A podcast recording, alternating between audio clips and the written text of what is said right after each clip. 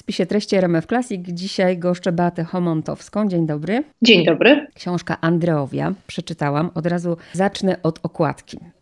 Na okładce są dziurki od klucza i one są bardzo różnej wielkości i pomyślałam po pierwsze powieść z kluczem to raz i to każdy ma inny klucz do tego, bo każdy ma inne zasoby, jakimi odczytuje tę powieść, to po pierwsze. A drugie e, skojarzenie, które miałam, od razu Ferdydur Key, czyli z Ferdydurka. Jak przeczytałam tę książkę, to zaraz dojdę, dlaczego już bardzo mi się z Ferdydurka skojarzyło i od razu zapytam z grubej rury, czy to jest dobry trop. E, no, tutaj panią intuicja nie zawodzi. W obu przypadkach trochę. Ja powiem, że też okładka, którą projektował e, Łukasz Piskorek, trafiła dokładnie w dziesiątkę. To znaczy nie omawialiśmy jej, on po prostu za, za, zaproponował swój projekt. No i to było to, zdecydowanie, ponieważ istotnie to nie jest może powieść z kluczem w tym sensie, w jakim e, byłaby to powieść e, na przykład, nie wiem, Marcina Świetlickiego, gdzie można łatwo rozpoznać e, konkretne, znane postaci z krakowskiego świadka, ale niewątpliwie jest w niej zaszytych sporo takich rodzynków, różnych odwołań, odniesień, aluzji, e, tropów. E, do niektórych sądzę, wiele osób może znaleźć klucz, do innych może tylko parę, a do niektórych tylko ja. ale rzeczywiście tego trochę jest. Natomiast co do Gombrowicza, to no nie ulega wątpliwości, że jest to na pewno jeden z moich e, ulubionych autorów. Natomiast z pewnością do Gombrowicza nawiązuje jedna postać, znaczy konkretnie do, do jednej z postaci gombrowiczowskich, z Ferdydurkę właśnie, nawiązuje postać Wandy. To znaczy, kiedy myślałam o postaci Wandy, która oczywiście jest Wandy, czyli matki głównego bohatera i astrolożki i e, medium światowej sławy, e, i jeszcze tutaj parę można byłoby przymiotników użyć. Ona jest jednym z jej pierwowzorów, bo to zawsze jest kilka takich e, takich nasion, była młodziakówna. To znaczy, ja myślałam sobie, jak też żyłaby sobie dalej, jakby wyglądały kolejne dekady jej e, życia. Młodziakówny, e, czyli pensjonarki z, e, z Ferdydurkę. Więc rzeczywiście rzeczywiście coś tu jest na rzecz. To ja poszłam dalej, powiem pani, zdecydowanie dalej, bo zaczęłam kombinować w tę stronę. Dobrze, to tam mamy bohatera Józia, on ma 30 lat, on robi jakiś taki bilans swojego życia. No tu mamy Andrzeja lat 50 wprawdzie, ale też robi taki bilans. Zaczęłam nawet kombinować z tym tytułem. Dopóki e, nie zajrzałam, oczywiście do książki jej nie przeczytałam, to samo słowo Andreowia mniej więcej na takiej zasadzie jak Ferdydurkę nic dla mnie nie znaczyło. Dopiero później jakby zaczęłam to łączyć. Czyli poszłam aż za daleko. Niekoniecznie, bo ponieważ ponieważ oprócz takiego, takich bardzo świadomych nawiązań, to jest tak też, że pewne lektury, na przykład y, pewne wpływy gdzieś znajdują odzwierciedlenie w tekście też w taki sposób podskórny, nieświadomy. No to jest y, takie pisanie, to też przypomina trochę zanurzanie wędki w takim y, oceanie zbiorowej nieświadomości, tak powiedzmy po jungowsku i no i czasem właśnie coś takiego przypłynie. Może dlatego myślałam o tym Gombrowiczu tak intensywnie, bo mm, przygotowana na zupełnie inną historię, mam bardzo dużo, no właśnie groteski. Nie wszyscy ją lubią, to jest takie bardzo specyficzne i od razu zaczęłam właśnie głębiej myśleć o tym Gombrowiczu i też się zastanawiałam właśnie na ile pani się fascynuje właśnie Szulcem, Gombrowiczem, Witkacym. Tę książkę można przeczytać na poziomie fabularnym, jak ktoś chce, i historii rodzinnej, ale zupełnie nie, nie musi tak być czytane. To się cieszę, że pani to dostrzega, bo istotnie nie było moim zamierzeniem też konstruowanie takiej prostej historii, a najlepiej na jakieś bieżące zapotrzebowanie, tylko właśnie cała zabawa i cała przyjemność tutaj polega w tym, żeby to, żeby te materie nanizać i żeby ten wzór można było sobie mm, rozplatać na różne sposoby, w różnych, na różnych poziomach, w różnych warstwach. E, tutaj tak rzeczywiście jest. Ja sobie przypominam, że istotnie chyba w trakcie pisania, bo to trwało dość długo, e, Ferdydurkę też sobie na pewno przypominałam, bo ja często wracam do takich lektur.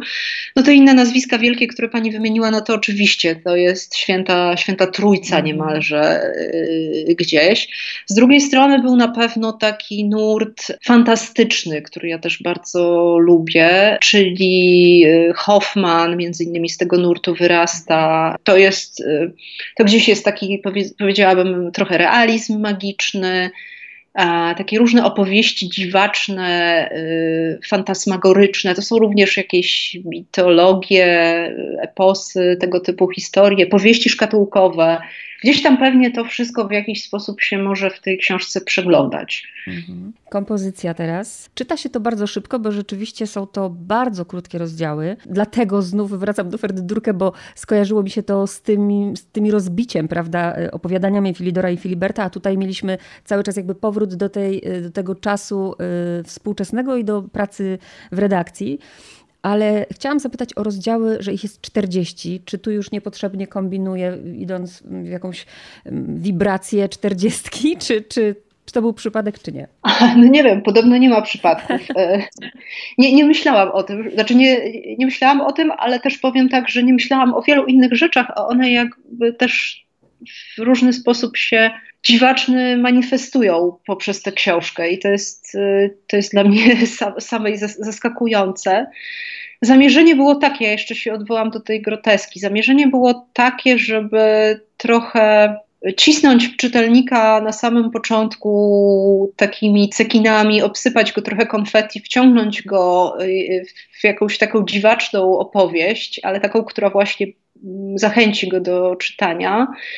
I groteska, która, która się przewija, ja, y, groteska to jest pewien kostium też y, narracyjny, tak mi się wydaje, bo to jest często tak, że no błazen jest najsmutniejszą osobą na dworze, więc nie, nie, jest to oczywiście bardzo trudne. Ja, to jest kwestia, co kto umie pisać. Mi się wydaje, że mm, wszelkie próby, w moim przypadku akurat tutaj, opisania takiej historii w sposób śmiertelnie poważny, skończyłyby się źle. To znaczy, mam wrażenie, że to by było bardzo, bardzo grafomańskie. Nie lubię patosu i bym uderzyła w jakieś takie pewnie tony patosu, bo to jest w gruncie rzeczy też smutna historia historia. Mhm. E, znaczy można ją odczytywać też w smutny sposób. E, natomiast groteska pozwala na. Groteska to kryje i też pozwala dać czytelnikowi taką radość e, właśnie w trakcie przechodzenia przez tę opowieść. Tak jak pani mówi, że może być tak odczytywana, nie musi, bo tutaj na każde pytanie właściwie mogłaby pani odpowiedzieć tak i nie, albo nie wiem, bo tutaj interpretacja jest e, przeogromna. Tytuł jeszcze. Mm, gdzie się wpada na taki pomysł, żeby nadać ty tytuł? Bo tytuły też są zawsze dla mnie bardzo ciekawe. Kiedy pojawił się pomysł na tytuł? Na początku, na końcu? W trakcie się pojawił. E, takie tytuły przychodzą najczęściej, kiedy umysł odpoczywa, czyli w trakcie biegania na przykład. I z tym tytułem powiem tak, był problem, to znaczy, bo tytuł jest właśnie taki na pierwszy rzut oka niecharakterystyczny i przyznam się, że stoczyłam boję o ten tytuł, bo jeszcze, jeszcze były różne przymiarki inne z, z redaktorkami i w wydawnictwie. E, ja też miałam jakąś taką otwartość na ewentualne zmiany, ale też czułam, że czasem tak jest, że wypływa jakieś słowo i to ma, i autor po prostu czuje, że to jest to właściwe tak miałam przy poprzedniej książce i tak przy tej też czułam. I ostatecznie no te wszystkie próby jednak spaliły na panewce, to nie było to, y, bo jeszcze liczyłam, może coś innego zaskoczy. No i wyjaśnienie tego tytułu, który no mi się wydaje, może, może nie jest jednak twardym orzechem do zgryzienia, bo jest właśnie inny i może przez tą inność się, się też wyróżniać. To zawsze na dwoje babka wróżyła, mm -hmm. prawda? Ale on jest, on jest też, wyjaśnienie jego jest zaszyte w książce, czyli trzeba książkę do pewnego momentu tak. doczytać, żeby zrozumieć o co chodzi. Tam jest to dosło, do, do, dosłownie wyłożone. Zanim jeszcze, jeszcze nie doszłam do fabuły, tyle pytań po drodze. Pojawiają się zaraz na stronie cytaty właśnie dotyczące szopek krakowskich. Ja fragmencik tylko zacytuję. Szopka krakowska składa się z zakamarków, drugich i trzecich planów, miejsc i postaci symbolizujących czasy, w których żyjemy. E, jest fantazją na temat architektury naszego miasta i jego specyficznego klimatu i pomyślałam, że to musi być, e, no właśnie, ciekawe, chcieć napisać książkę, która jest szopką krakowską, no bo rozumiem, że to ma być, nas naprowadzać.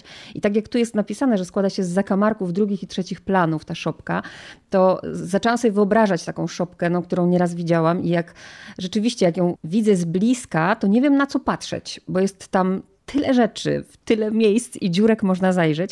Od razu nawiązuję tutaj do okładki do tytułu, tak jak już rozmawiałyśmy, prawda, że każdy co innego e, może zobaczyć.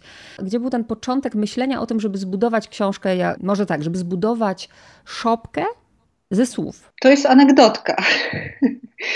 E, bo kiedy pisząc e, książkę, już mając trochę jej napisane, byłam stypendystką miasta Krakowa w dziedzinie literatura. To było w 2019 roku. I kiedy przyjechałam mm, do swojego miasta e, rodzinnego, do magistratu, i tam właśnie było wręczenie dyplomów e, stypendystom. Pierwsze, co ujrzałam, to na podniesieniu, taka na, na postumencie tam wielka krakowska szopka, bo akurat e, te, tego roku szopka krakowska dołączyła do dyscyplin stypendialnych. Mnie to rozbawiło trochę, bo sobie też myślałam, e, pisząc o różnych właśnie takich osobliwościach, snobizmach i śmiesznościach krakowskich, a później, tego samego roku, jakoś zimą, ta, ta szopka mi gdzieś zapadła w pamięć. Aha, zimą byłam w Krakowie, oglądałam szopki na wystawie w Celestacie.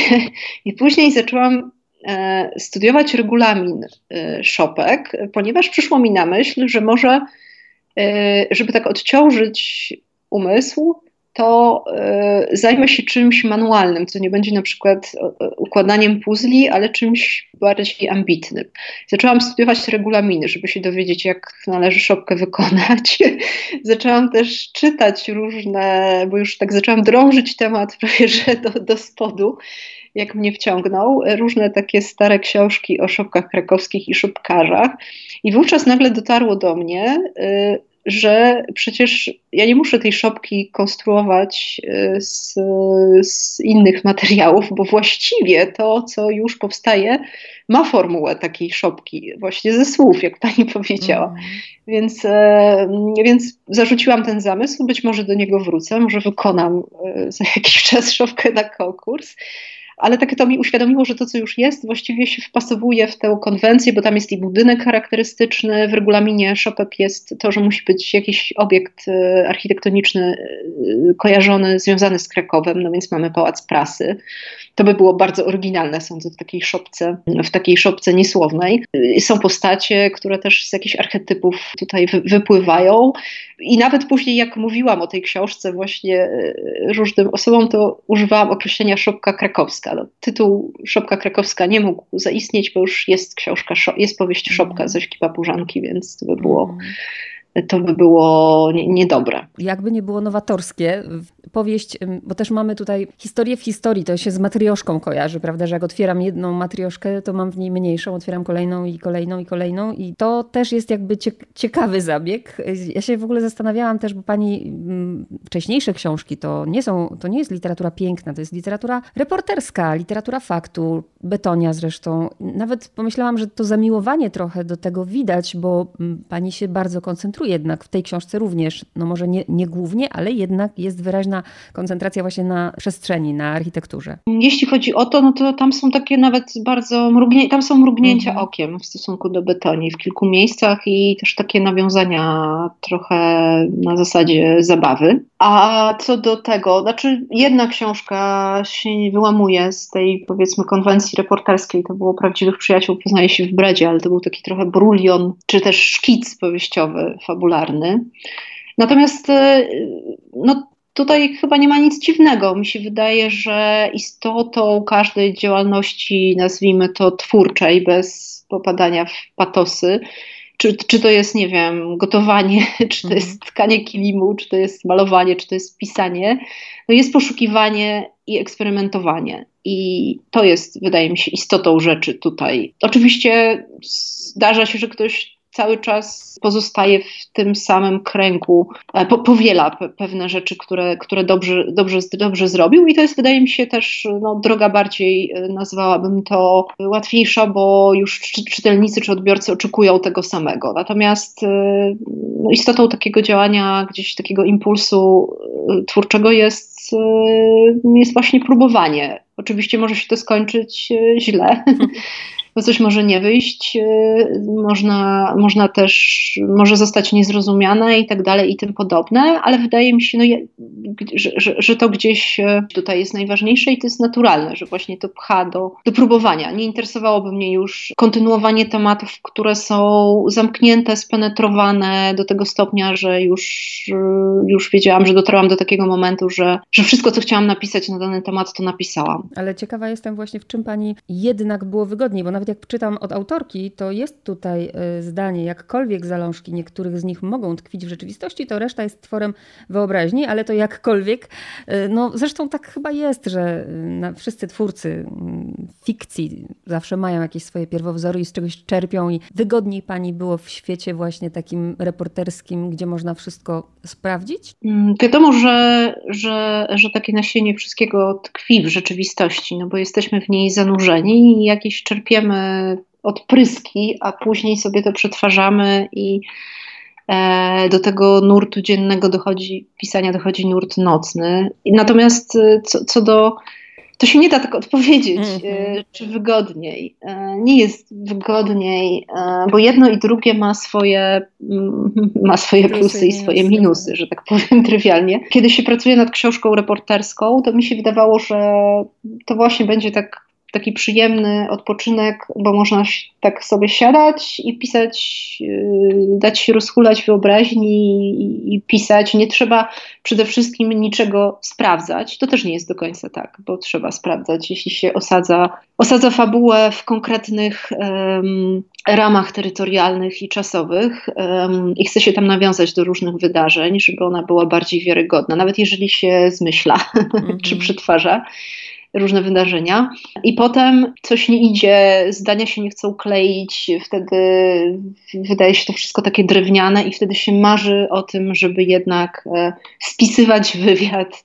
No tutaj o tyle było, było też może z tej pracy reporterskiej, że też sporo przesiedziałam w archiwach w pewnym momencie. Natomiast przy pracy reporterskiej, no z kolei, czy, czy takich pisania takiej literatury faktu, no właśnie e, okropne jest to, czy najtrudniejsze jest to, że wszystko się musi zgadzać. Czyli oczywiście można sobie, można to ubrać też w słowa takie, które będą potencjalnie atrakcyjne dla czytelników, ale nie można tam popłynąć w fantazję i sobie wymyślać tego, co powiedział bohater, albo do, dokładać mu czegoś do życiorysu, albo zmieniać rzeczywistość. No jedna, jeśli jednak trzeba się trzymać pewnych reguł i łatwo wtedy popaść w taką sztywność, tak mi się wydaje. Więc jedno i drugie ma, ma swoje pułapki. Mhm cały czas krążę, krążę o, o, kompozycji, o tytule, bo chodzi o to, że tak jak żeśmy powiedziały, że to jest książka, którą każdy będzie sobie czytał inaczej i można ją przeczytać jako książkę o rodzinie na przykład. Ja, ja chciałam zapytać, dlaczego się pani schowała, znaczy schowała to może złe słowo, no bo narratorem tej książki jest mężczyzna, jest Andrzej, on ma 50 lat,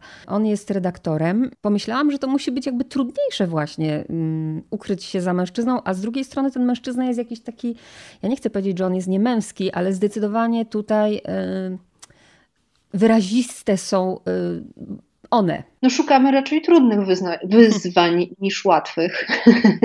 nie, ustajemy, nie ustajemy w poszukiwaniu wyzwań. No to było wyzwanie. Ja chciałam to napisać y, z perspektywy mężczyzny, aczkolwiek no, są teorie, które mówią, że jesteśmy wszyscy androgeniczni w jakimś sensie.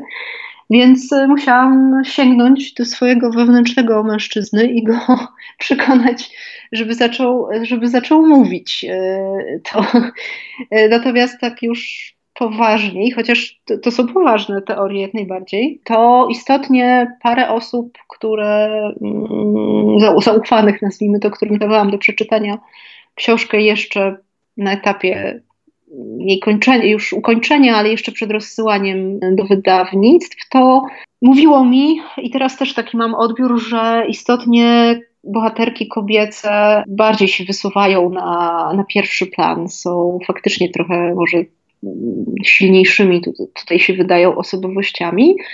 No ale to jest też tak, że do pewnego stopnia nad tymi bohaterami ma się kontrolę, a do pewnego stopnia oni, e, co jest niezmiernie interesujące w ogóle, jako tak w kwestii rozważań nad pewną materią, którą się tka i która później sobie zaczyna żyć w pewnym sensie własnym życiem, że oni się w pewnym momencie też tak trochę urywają temu, kto ich wytworzył i No i też różnie mogą być odbierani przez, przez czytelników. Ale też no, jestem kobietą, więc być może istotnie ten pierwiastek kobiet jednak jest silniejszy, mimo że przybrałam sobie tego narratora męskiego i to musiało też wyjść w pisaniu. Też można odczytywać tę książkę, tak jak jest zasugerowane na okładce, o kryzysie męskości, właśnie z tej perspektywy. Kto napędza tę machinę? A wie Pani, dlaczego pytam? Dlatego, że najpierw pomyślałam, że, że to kobiety, później pomyślałam, że to on, czyli Andrzej. Zresztą Aha. sugeruje to ostatnia strona, a na końcu teraz chcę powiedzieć, idąc właśnie w groteskę, że tak naprawdę tę książkę napisało bractwo. A no to jest możliwa jedna z interpretacji. Jakiś demiurg albo może, może czakran wawelski.